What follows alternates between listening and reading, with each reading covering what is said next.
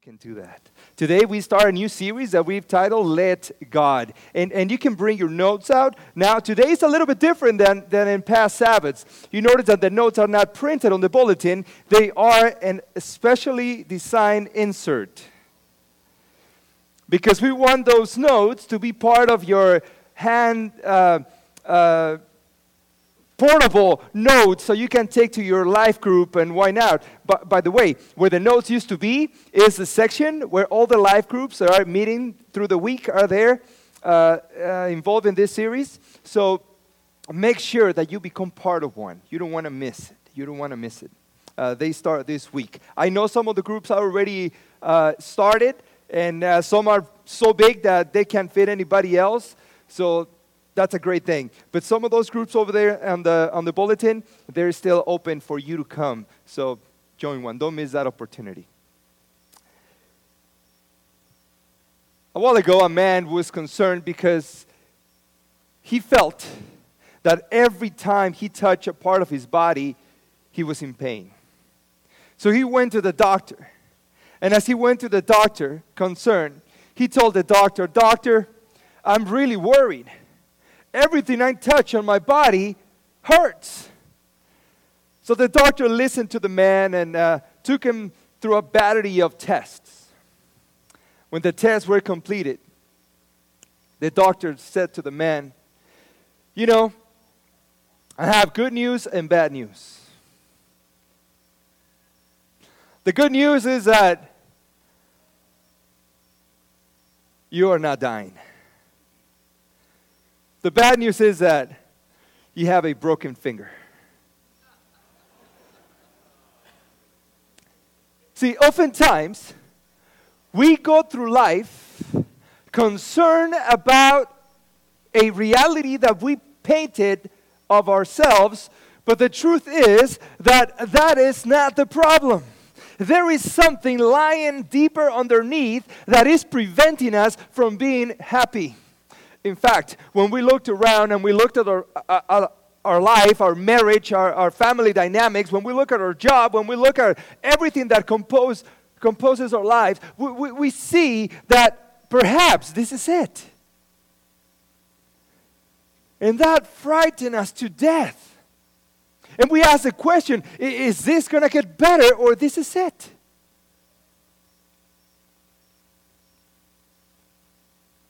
But see, the reality is that when we begin to lose our passion, life begins to lose its flavor. It is passion what drives everything in this world.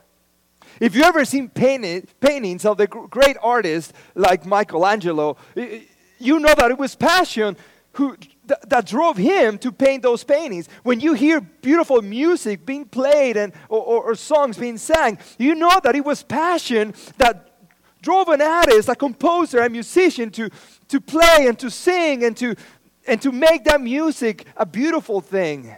You know that it's passion when, when, when, when a player uh, creates, a, in any sport, a, a beautiful play and scores, and, and people applaud because you know that that man, that individual, has passion for what he does.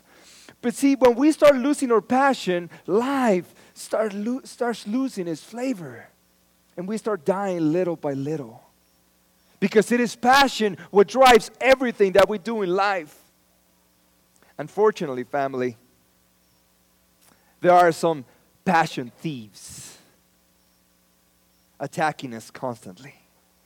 Circumstances, things, habits that, that take away our passion. And, and today, we, we are going to visit the advice that the Apostle Paul tells us regarding our passion. Colossians 3:23 is right there in your notes. He says, And whatever you do, do it heartily, as to the Lord, not to man. Other version says, do it with all your heart. Other version says, do it with all your strength. What's interesting here is that the original word in the, in the Greek is the word psyche. Can you say psyche? That's from where the word from where we get the word psychology.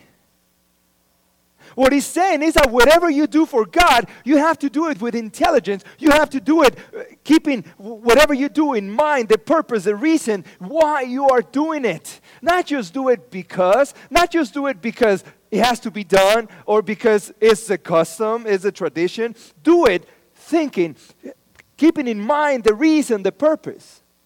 Now, to understand this better, Romans 12 11 Paul expands a little bit more. In fact, this was part of our Bible reading this morning.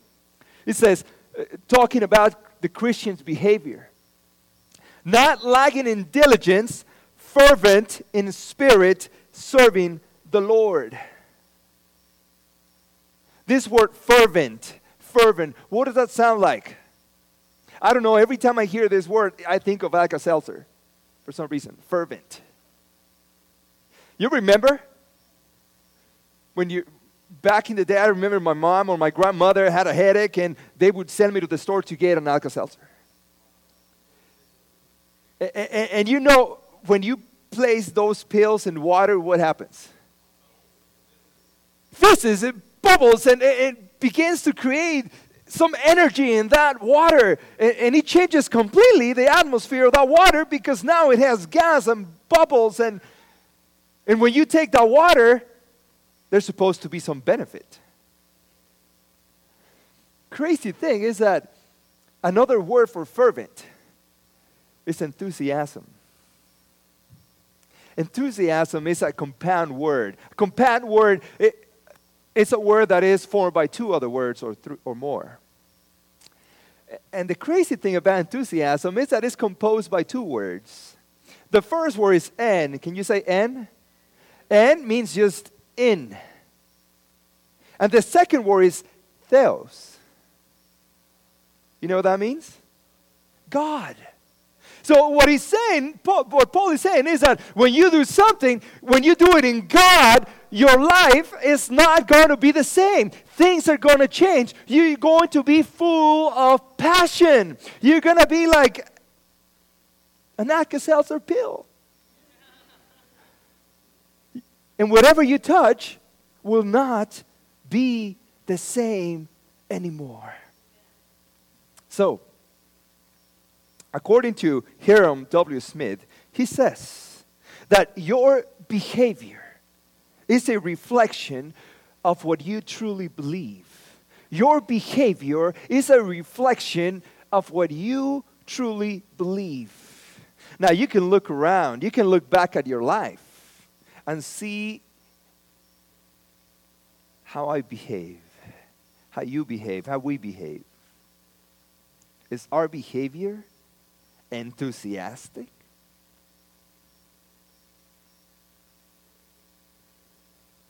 Now, you don't have to look at anybody else, but if you think that it's lacking a little bit of fervor, perhaps you have been a victim of a passion thief. Now, I heard somebody say that the eye does not see what the brain does not know.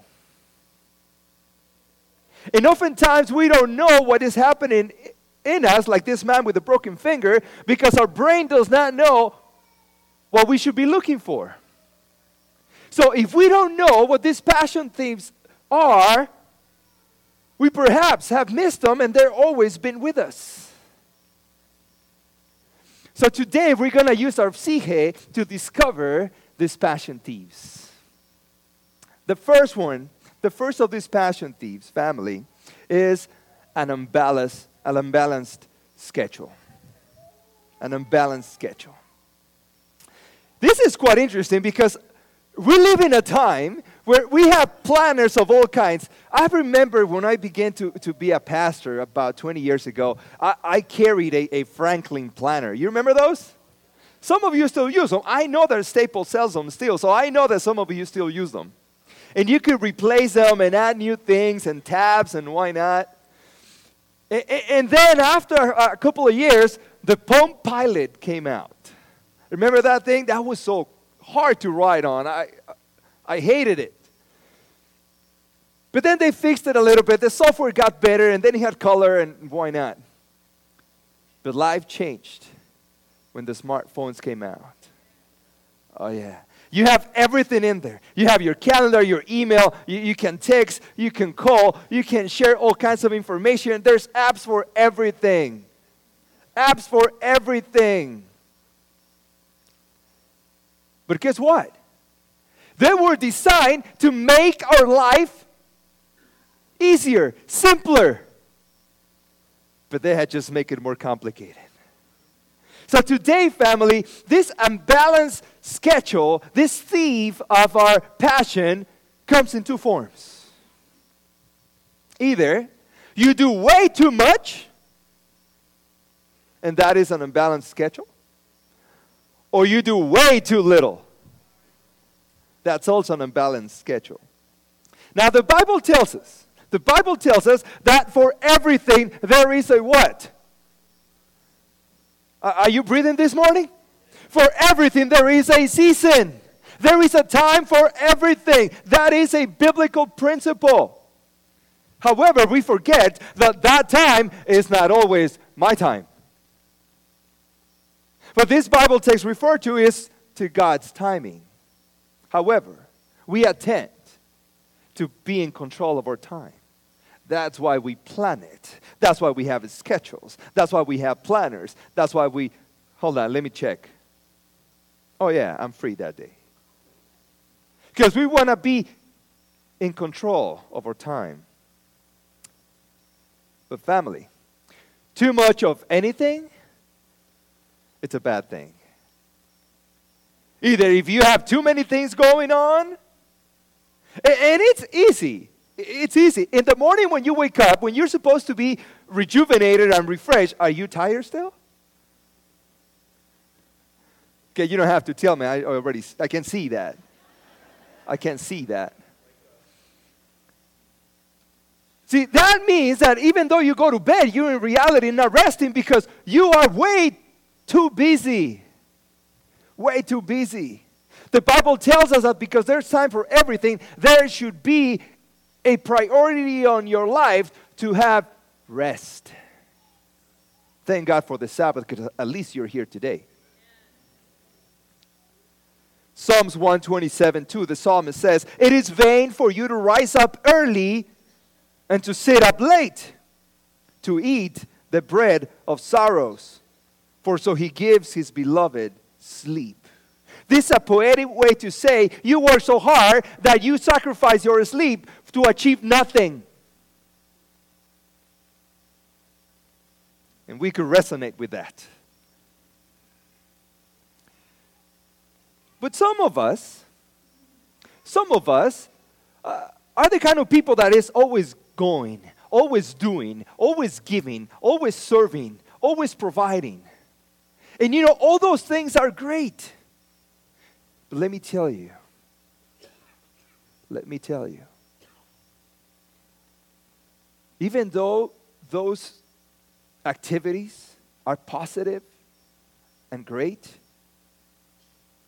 you need time to rest. Because when we don't rest, when we, go, when we don't replenish our energy and emotional energy, there's a time where all that serving, all that giving, all that providing loses the passion and becomes a burden. And we stop caring. 1 Timothy 4 7, Paul says, But reject profane and all wives' fables and exercise yourself towards godliness. Let's read the last sentence there. Because you know what all wives' fables are myths. But the last one says, Exercise yourself towards godliness. Now, some of us, I know, we don't like the word exercise, period. I know that.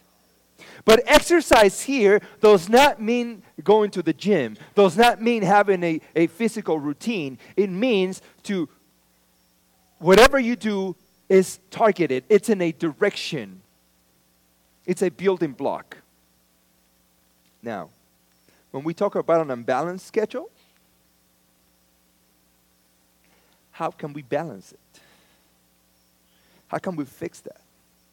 Because, see, that also happens in our spiritual life. We do so, so many things for church, but we're really not growing spiritually. We get so busy with God's things, but we're really not having a personal relationship with Jesus. And usually that happens because there is an imbalance the imbalance between Bible study and fellowship. Some of us have way too much Bible study. We want everything to be Bible study. And some of us want everything to be fellowship. There is a balance that needs to be taken place in our lives between Bible study and fellowship. Because at the end of it all, our experience with God, our personal experience with God, is manifested in relationships. See, our vertical connection, it's translated into a horizontal connection. You remember when, when this man came to Jesus and asked what was the most important commandment? And what did Jesus say? Love God above all your things. And be, be, without this man asking for what was the second, Jesus said, and the second is love your neighbor as yourself. Bible study and fellowship. So the first passion thief is what? Okay, four hour wake. Is what? Unbalanced schedule. The, the second passion thief is unused talent. Unused talent. When I have a talent that is not used, slowly my passion for life decays. But not just for life, my passion for God. First Peter 4:10 says, "As each one has received a gift." You notice what it says here? As each one. That means everyone has at least received one gift. Somebody once told me, Pastor, I don't have any gifts. No, no, no. No, no, no. If it's in the Bible, it's true. Every single one of us has received at least one gift. Unfortunately, unfortunately, in the church, oftentimes we believe that the true gifts that God uses in the church is maybe preaching and singing and, and, and teaching Bible studies, and but but wait, there's way more than that. Way more than that. Uh, see, everybody's equipped with, with a shape. And no, no, no, this is not your appearance. No, no, no. Shape, it's an acronym. First, it's the spiritual gifts. The H is for habits. The A is for abilities. The P is personality. And E is your experience, your life experience. And you see, all those five things make you unique. God made you that way. That's why we call it the shape. God made you that way. And see, there are things that you can do that nobody else can. And God has brought you to this place, has make you part of this church so that you can use your shape. What happens is that we think that our talents oftentimes, because they can't be used at church, they, they should be used at work. But the truth is that statistics demonstrate that 75% of Americans do not work at a place where they can use their talents. Now, how do you know if you're one of them? Monday morning, when you wake up, ready to go to work, are you dying to get to work? Okay. How about Friday? How about Friday? Are you looking at the clock after lunch to see how fast it goes so you can go home? Maybe you're part of that 70%. But see, when, because we can have a job that pays the bills and fulfills our shape, we are not happy. We are not happy. Especially when you have to take the the 605 or the 405 or you know why they call it the 405 right it takes four or five hours to get whatever you need to go you know but see because our jobs are not the place are, do not offer the circumstances for me to use my shape I'm not happy. I'm angry. Somebody cuts, cuts me off in the freeway, I, I yell things. And hardly ever praise the Lord. So, see, because we have that attitude, when we get home, guess how we come home? Angry. Why are you doing that? Do your homework. Don't bother me. But let me tell you what the solution is. The other place where your talents can be used at the church. But if you are not using your talents at church, it's not because the church doesn't want you to use your talents. It's because you haven't made the decision. See, when we started the small groups, the conversation, I, I, told them I hope that in a couple of years we have enough groups that we can offer groups for a group for one eye mechanics and mothers who cook with the left hand. Because, see, we're all different. We have different shape. But I bet you that if you're here and, and you're shaped that way, there's somebody else who is just the same. If you see that there is a need, if, if you see that there's something that should be done at church, you know what that is? That's the Holy Spirit telling you, you are brought here to see that need, and you have been formed in that shape to fulfill it. Now you're going to be so afraid to come to me, Pastor, we should do this. Because you know what I'm going to say. When do you start? But that is the truth. For you to experience the fullness, the life offers you, that God is prepared for you, and, and for your passion to be completely utilized and be a blessing to someone else, that is the only way. Because work is not enough. 1 Corinthians 7:20 says, "Let each one remain in the same calling in which he was called." And you can replace she, I mean he by she in the same calling. What does that mean? God is saying, You have a shape. I made you that way so that you can be a blessing to someone else. So that means that the only safe place for you to develop your passion by using your gifts, well, it's here. So, what's the second passion thief? A new stallion, yeah. The third one, family, is an unconfessed sin. Now we're going deeper.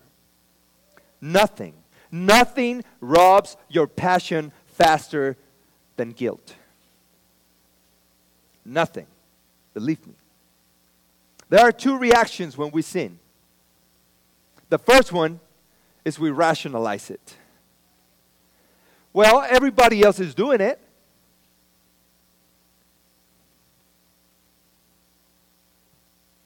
I guess it's okay.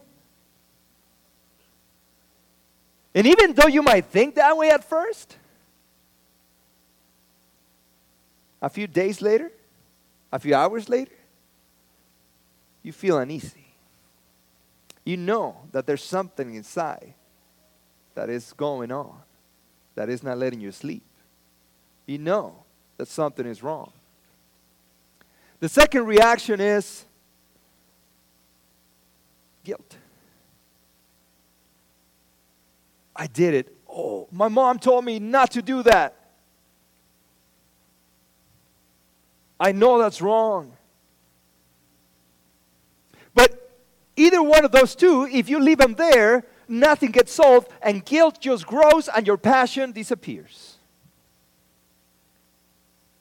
We can't be enthusiastic about life and have guilt at the same time. Psalm 38, verse 4 says, For my iniquities have gone over my head like a heavy burden. They are too heavy for me. Have you ever felt like that? Verse 6 I am troubled. I am bowed down uh, greatly. I go mourning all day long. I, like to think that an unconfessed sin is like a computer virus. Have you ever had a virus in your computer? I have a Mac, so I don't. But, but let me explain for you how viruses work. Viruses work in interesting ways because there's all kinds of them. In fact, we have new names for them Trojan horses, worms. They, they're all the same. They're viruses. They're programs designed to, to damage your computer and obtain information from your computer.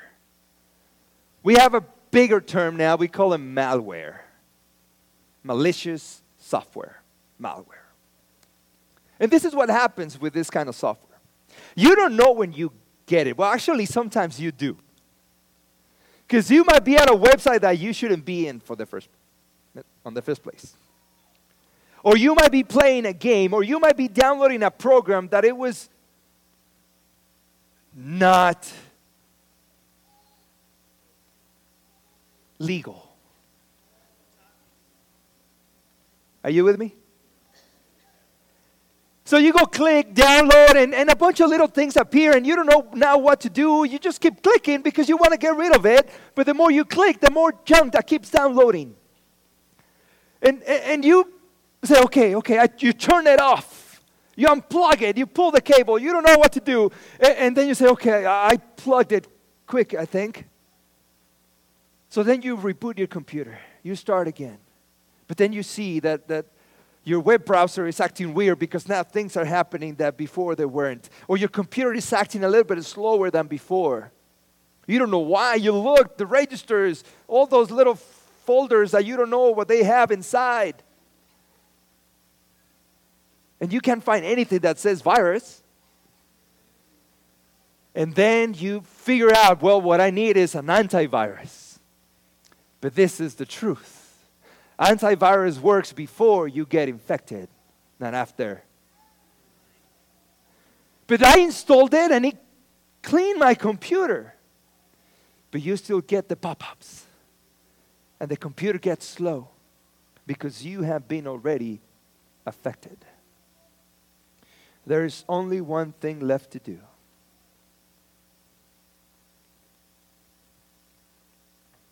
Clean up your computer entirely and reinstall the operative system. I like to think like this. When I sin, as long as I am there, as long as, uh, as I am in control of my heart and my mind, I will have the virus. I'm going to have the malware. Because the operative system is already messed up. I need a reinstall of everything. And the only way that that can happen is when Jesus takes over. Because he is promised that he has the power and the ability to restore everything, to clean everything up again, and then he will take control of my heart and my mind.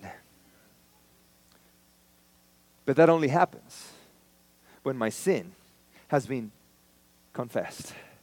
When I said, God, I have a virus. I'm tired of dealing with this. I cannot go any longer. Please restart my system.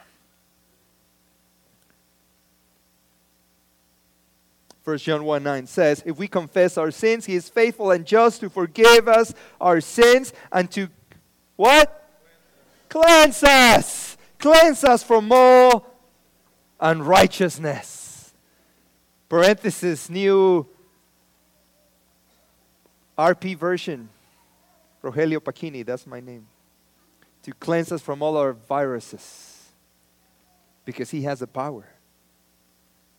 God is the only one who can restore our passion. The next uh, passion thief is unresolved conflict. Unresolved conflict. Conflict just drains the passion right out of us. Job 5 2 says, For wrath kills a foolish man, and envy slays a simple one. Either you have conflict because you're, you, you, you, you like to fight, you have an angry spirit, or because you envy other people. That's the two, those are the two sources of conflict anger issues and envy. You experienced it? You get up in the morning, you had a great night of sleep, one of those days that you went to bed early. You get up, you have your breakfast of champions, your Wheaties. You go to work, and as soon as you get to work, somebody says a bad comment about you. The whole day is ruined. Oftentimes it doesn't happen at work. You get up in the morning, it's a Sabbath morning, you, you get your tapes out of the king, you know, and you play the King's Heralds. For Heritage Singers, you get the CD. They're a little more contemporary.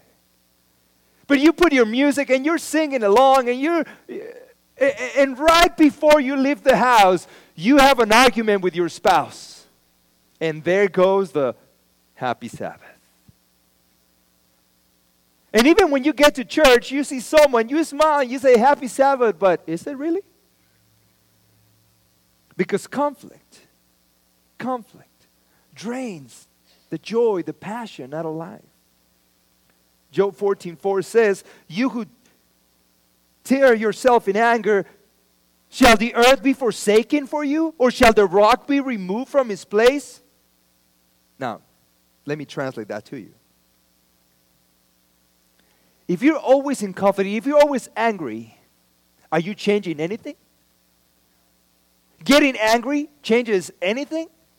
No, it's, they say that is double work. You get angry and then you have to fix it. 1 John 4:21 says and his commandment says that we have from him that he who loves God must love his brother also.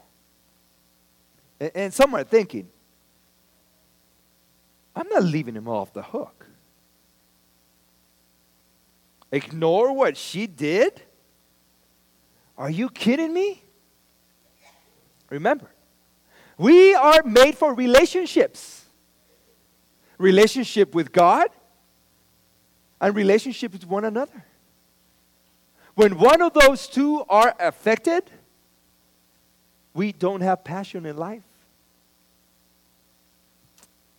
Forgiveness, I think, is like a healthy diet. I don't know how you grew up. I don't know what, what, what background you come from. But see, I grew up in a home where Mexican food was a daily thing. And, and it was a, a, a three course meal. We have the, the, a soup kind of thing, and then we have the main dish, and then at the end, a plate of beans. You were thinking dessert, huh? No, no. And, see, what happens is that when, you're used to eat like that, you, you know that there's three things coming. But everything in the main dish, and this is what happens in Mexican food. Uh, I'm sorry if uh, your lunch is Mexican food, but this is what happens with Mexican food. There's always going to be one or three things carbs, creams, and, and spices. All three are detrimental to our health. Good thing that Megan said about fasting for the kid's story. But, but see, that happens. So, see, when I learned that my eating habits had to change, I struggled. Because that was what I was used to eating. When I went to school, to seminary, the diet at the school was completely vegetarian. I didn't tell you about meat, but oh my goodness, I married an Argentinian. And if you know, that's like the national dish meat. But nowadays, my wife is falling, and I'm saying it because she's not here.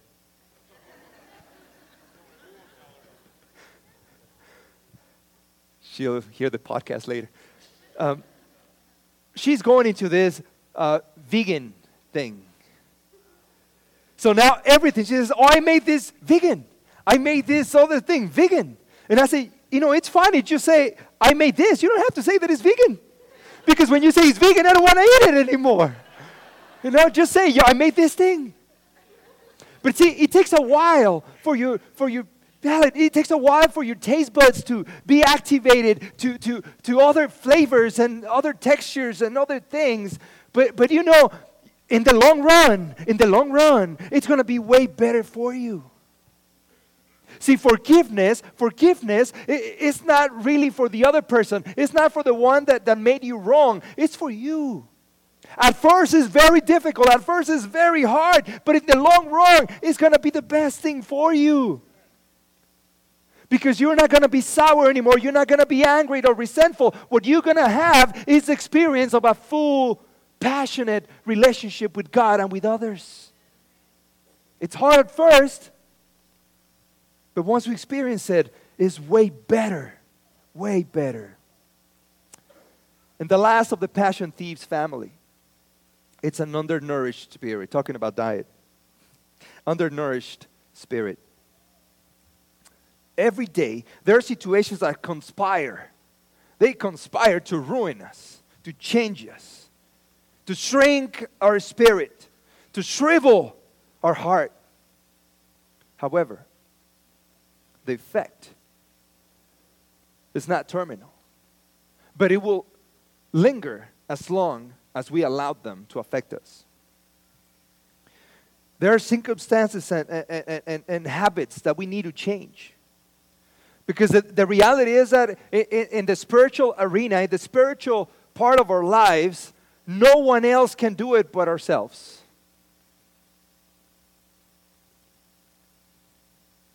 So we must take the time and the effort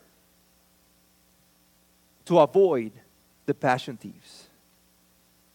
Hebrews 10:24 says, "And let us consider one another in, in order to stir up love and good works." Verse 25. Not forsaking the assembling of ourselves together in our days, we call it going to church. As if the manner of some, but exhorting one another, and so much the more as you see the day approaching. As you what? See the day approaching. I don't know about you, but in the last few weeks, I've gotten so many texts, so many emails, so many posts on Facebook, so many shares about the end times. I don't know why. maybe hurricanes, earthquakes, social disturbances. We, we can't fake it anymore. We know that Jesus is coming back and we know it's getting soon. We know that. And we don't even have to talk about prophecy anymore. It's right there, it's evident. Even those who are not Christian, those who don't believe in God, know that something is going on. Because the time is near, period. So, for us who know already what's going on, it's necessary that we truly invest the time and effort to feed our spirit the proper way. And just like dieting, it takes discipline. It takes discipline. See, at the end of the day, and you heard this, the only thing we take to heaven is what? Our character. But see, it's not our character with all the guilt and all the remorse and all the anger and unforgiveness. It's not that character we take to heaven. The character that we take to heaven is a character like Jesus Christ. Now that changes the whole story, doesn't it? But see, this is what happens. We are not the way we are today by accident. We didn't wake up and, oh, this is who I am now. No, it didn't happen like that. It did not happen overnight. It's been a process. It's been a process that it's taken a lifetime. If you're 20 years of age, it's taking 20 years. If you're 50, it's taking 50. If you're 80, it's taking 80. Who you are is the length of your life. Because all circumstances, events, choices, and habits form who you are. Now, a habit is your daily things, the things that you do. The time you get up, the time you go to bed, how you eat, how you drive, all those habits, how you dress, if you brush your teeth or you don't. Habits. Habits. But this is the thing your character, it's the sum of all those habits. When you put all those habits together, they form your character.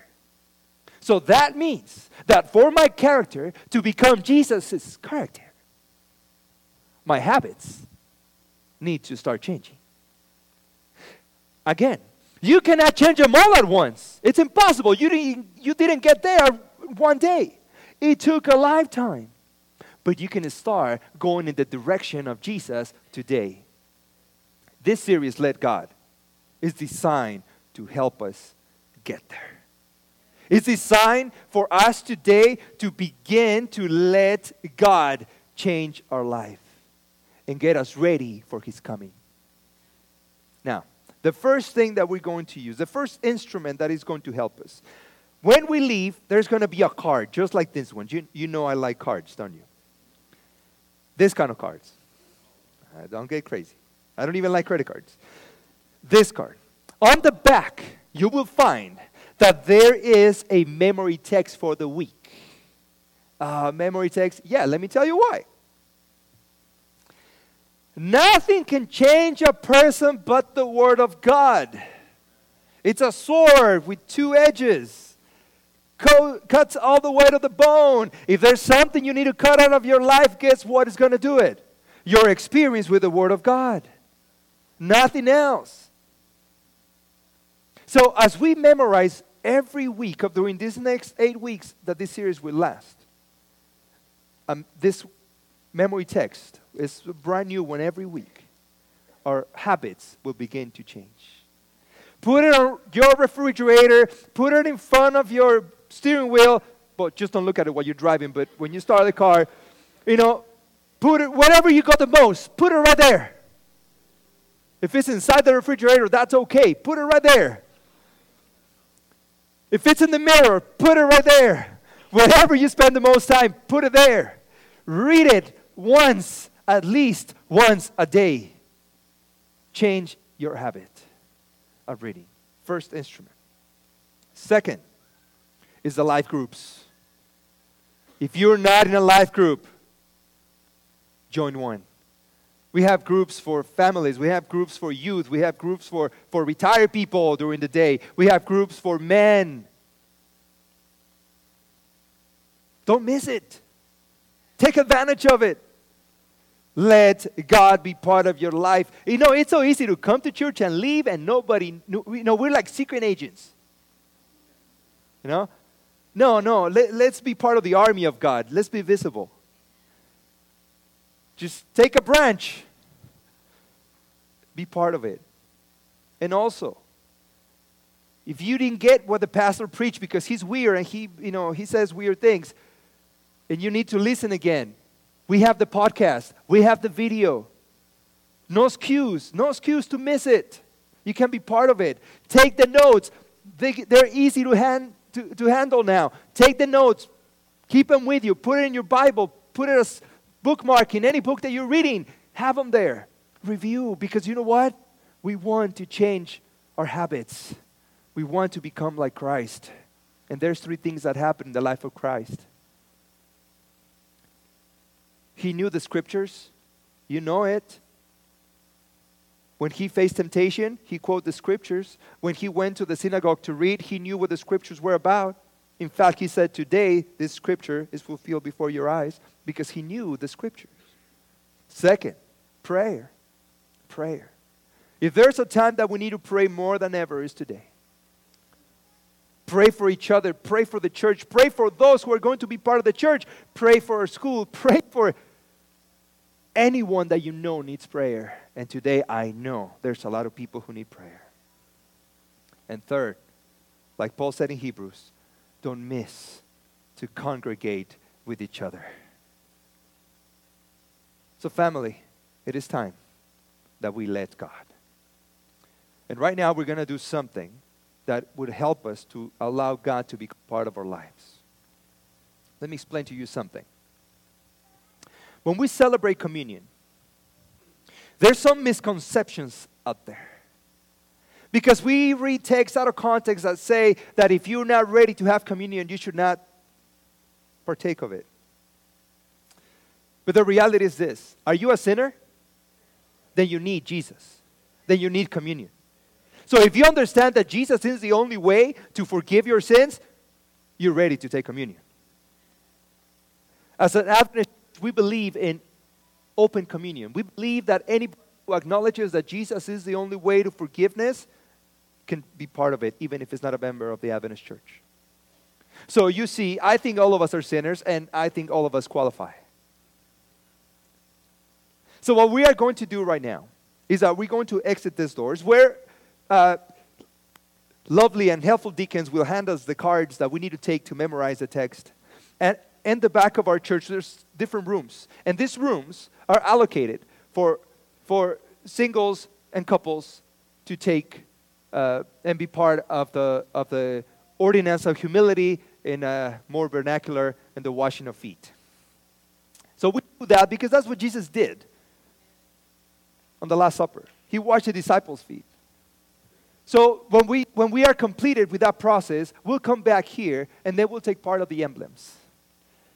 And uh, the focus today for this communion is to let God, let God to take control of our lives. We want to have that vertical connection so that we can be useful in the horizontal connection.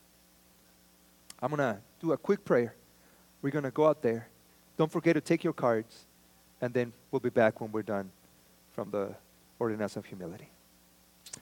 Our gracious Lord, we are thank- so thankful that you are our God. And Father, there's been so many times that without knowing and even willingly, we allow these passion thieves to ruin our lives and our relationship with you and with others. So, Father, today we are, do not want to leave this place without restoring our relationship with you. And through communion, Lord, we want to do that. We want not only to confess our sins, but we want you to, to begin to control our lives. And, Father, to let you be the Lord of our lives.